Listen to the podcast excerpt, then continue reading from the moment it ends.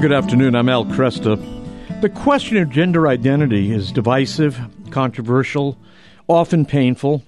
How should parents respond to sons and daughters desiring to change their gender? Will the church remain free to teach that we're created male and female? What, in fact, do the sciences say about this? We're going to explore these questions and more at our annual Familiaris Consortio conference coming up on Saturday, March 2nd, beginning at 8.15 in the morning and running till noon. Uh, this is being hosted by Father Gabriel Richard High School, and the president of uh, Father Gabriel Richard High School joins me right now, Joe Jordano. Good to see you, Joe. Good to see you, Al. Thanks for having us. We're also going to be joined by Dr. Paul Hruz, an academic pediatric endocrinologist, a tenured physician scientist with faculty appointments in both pediatrics and cellular biology and physiology. Uh, he has over 25 years of clinical experience in caring for children with disorders of sexual development. He's received certification in healthcare ethics from the National Catholic Bioethics Center and has served as a consultant for the U.S. Conference of Catholic Bishops and has authored over 65 peer reviewed manuscripts, scientific reviews, and book chapters. And most importantly, together with his wife Anne, they've raised five children in St. Louis.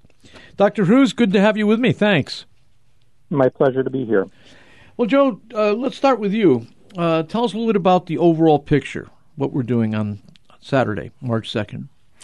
Yeah, so um, as we were trying to prayerfully discern what would be a topic that'd be helpful to our community, especially you know parents of, of Father Gabriel Richard High School and the surrounding community, this topic just seemed so pressing, right?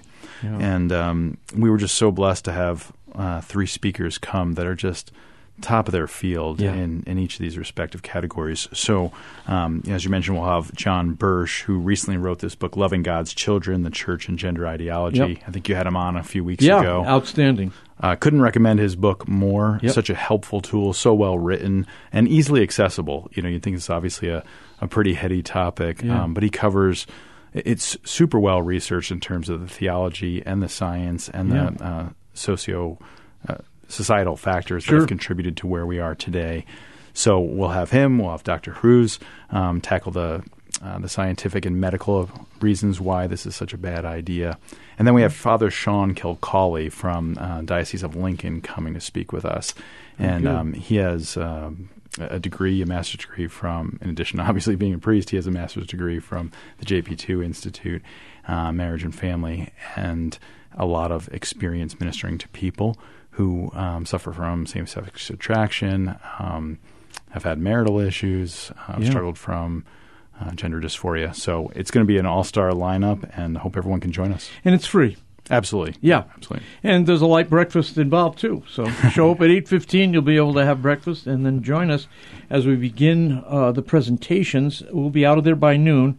We try to ride that pretty hard. Uh, Dr. Hruz, uh, again, thank you for joining me today. Let me just ask is this fundamentally an issue of the sciences, or is it fundamentally an issue of theology, or is it more broadly an issue of worldview?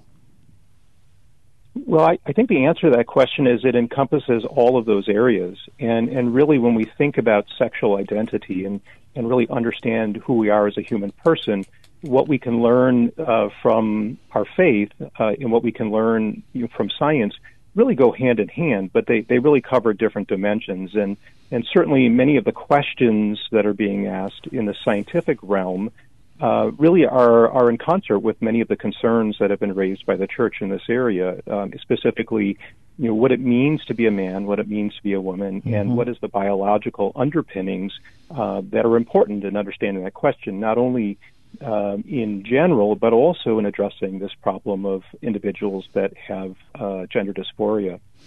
Uh, we're also the impression we get, uh, especially from activists uh, in this field, is that the sciences all speak with a common voice here, and that uh, if one uh, resists the inclination to provide so called gender affirming care or to help uh, uh, an adolescent towards, quote, transition.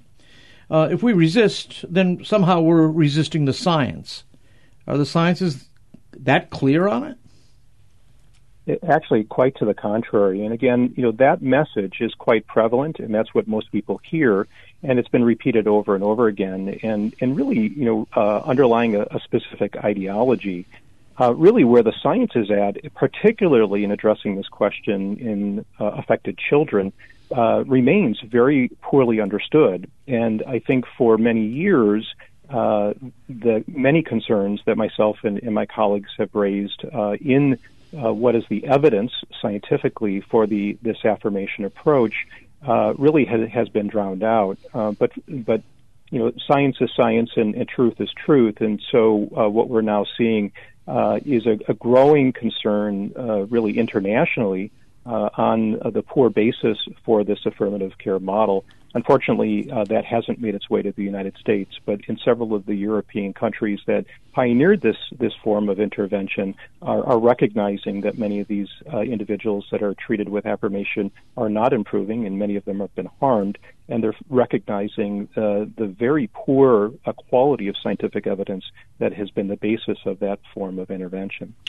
When uh, after the it was after the um, Obergefell decision that uh, the year after, Time magazine ran a cover story, something to this effect that um, uh, transgenderism, the next great civil rights movement. And uh, again, the impression was given that the science is driving us uh, to accept this idea that uh, gender identity is malleable, uh, that it's um, something that can be changed. Uh, we're also given the impression that that concept of gender itself is fluid. But how can that how can that uh, be consistent with the affirmation that I feel like I'm a girl in a man's body? Um, if it's fluid, then how do you make such a choice? there are so many aspects of you know those assertions. You know, as far as uh, when individuals say that science has determined you know that sex is no longer uh, male and female as as a binary trait uh, flies uh, in contrast uh, to what we've always understood uh, from the scientific realm, and and really we can look at this, uh, you know, from the standpoint of not even just humans, but across the animal kingdom. That mm-hmm. that uh, sex has everything to do with reproduction. It, there are many different dimensions to that, and and many.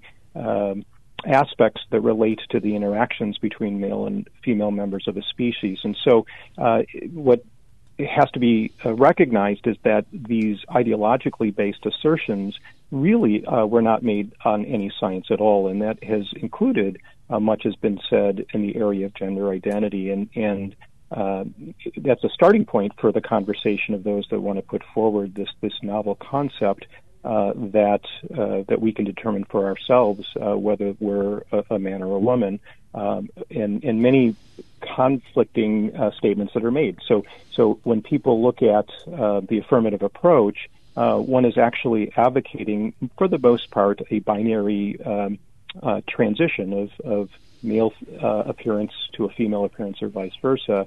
but there, people will make claims about fluidity and permanence uh, at the same time, which are, are logically inconsistent. right. Yeah. Yeah. Uh, speaking with Dr. Paul Hruz, uh, who's going to be speaking on March 2nd at the annual Familiaris Consortio conference hosted by Father Gail Richard High School and Ave Maria Radio. Also with me, Joe Jordano, president of Father Gail Richard High. Joe, uh, is this an issue that comes up at, in the school?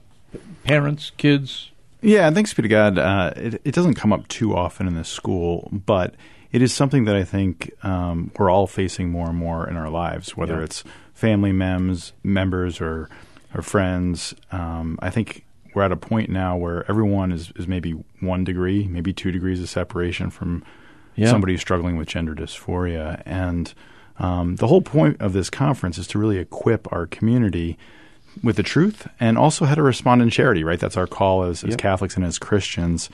And, um, you know, I love what Archbishop Carlson said in his Compassion and Challenge Reflections on Gender Ideology that he wrote back in 2020. He said there's there's three things that will sound familiar when we're discussing this topic. That feelings define our identity um, rather than our body. That human integrity means acting on our persistent desires rather than God's plan for us, and that anyone who doesn't affirm our feelings and actions hates us.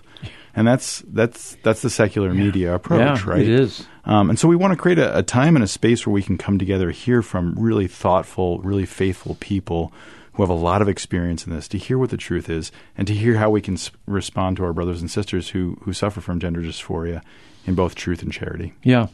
No, it, this is a, a, vitally important topic, and uh, it is interesting, Dr. Hruz, you point out that in uh, in European countries like Finland, uh, like um, uh, England, uh, big changes have been made, especially in treating adolescents here. And in some cases, um, I think they might have even stopped in England of permitting surgery on adolescents. Uh, again, waiting until there's a greater maturity uh, on the part of the um, the client. Uh, when you speak with your c- colleagues, Dr. Hruz, uh, is this something? I guess uh, for a lot, lot, of people don't know what it's like for uh, a professional like yourself working with other professionals. Uh, the stories that get written about this are written from a secular perspective. They're often informed by ideology and uh, activist uh, agendas. But when you're working with your colleagues, do you run into any problems like this? Yeah, certainly, uh, I, I, encounter many that recognize, um, you know, that the science that we're talking about here uh, is is very weak. Yeah. Uh, but I think we've seen this in many other areas as well, uh, where much of the social discussion and, and uh, you know where culture is at has influenced uh, what people are, are able to talk about. Um, got to take a, got to take a break right here.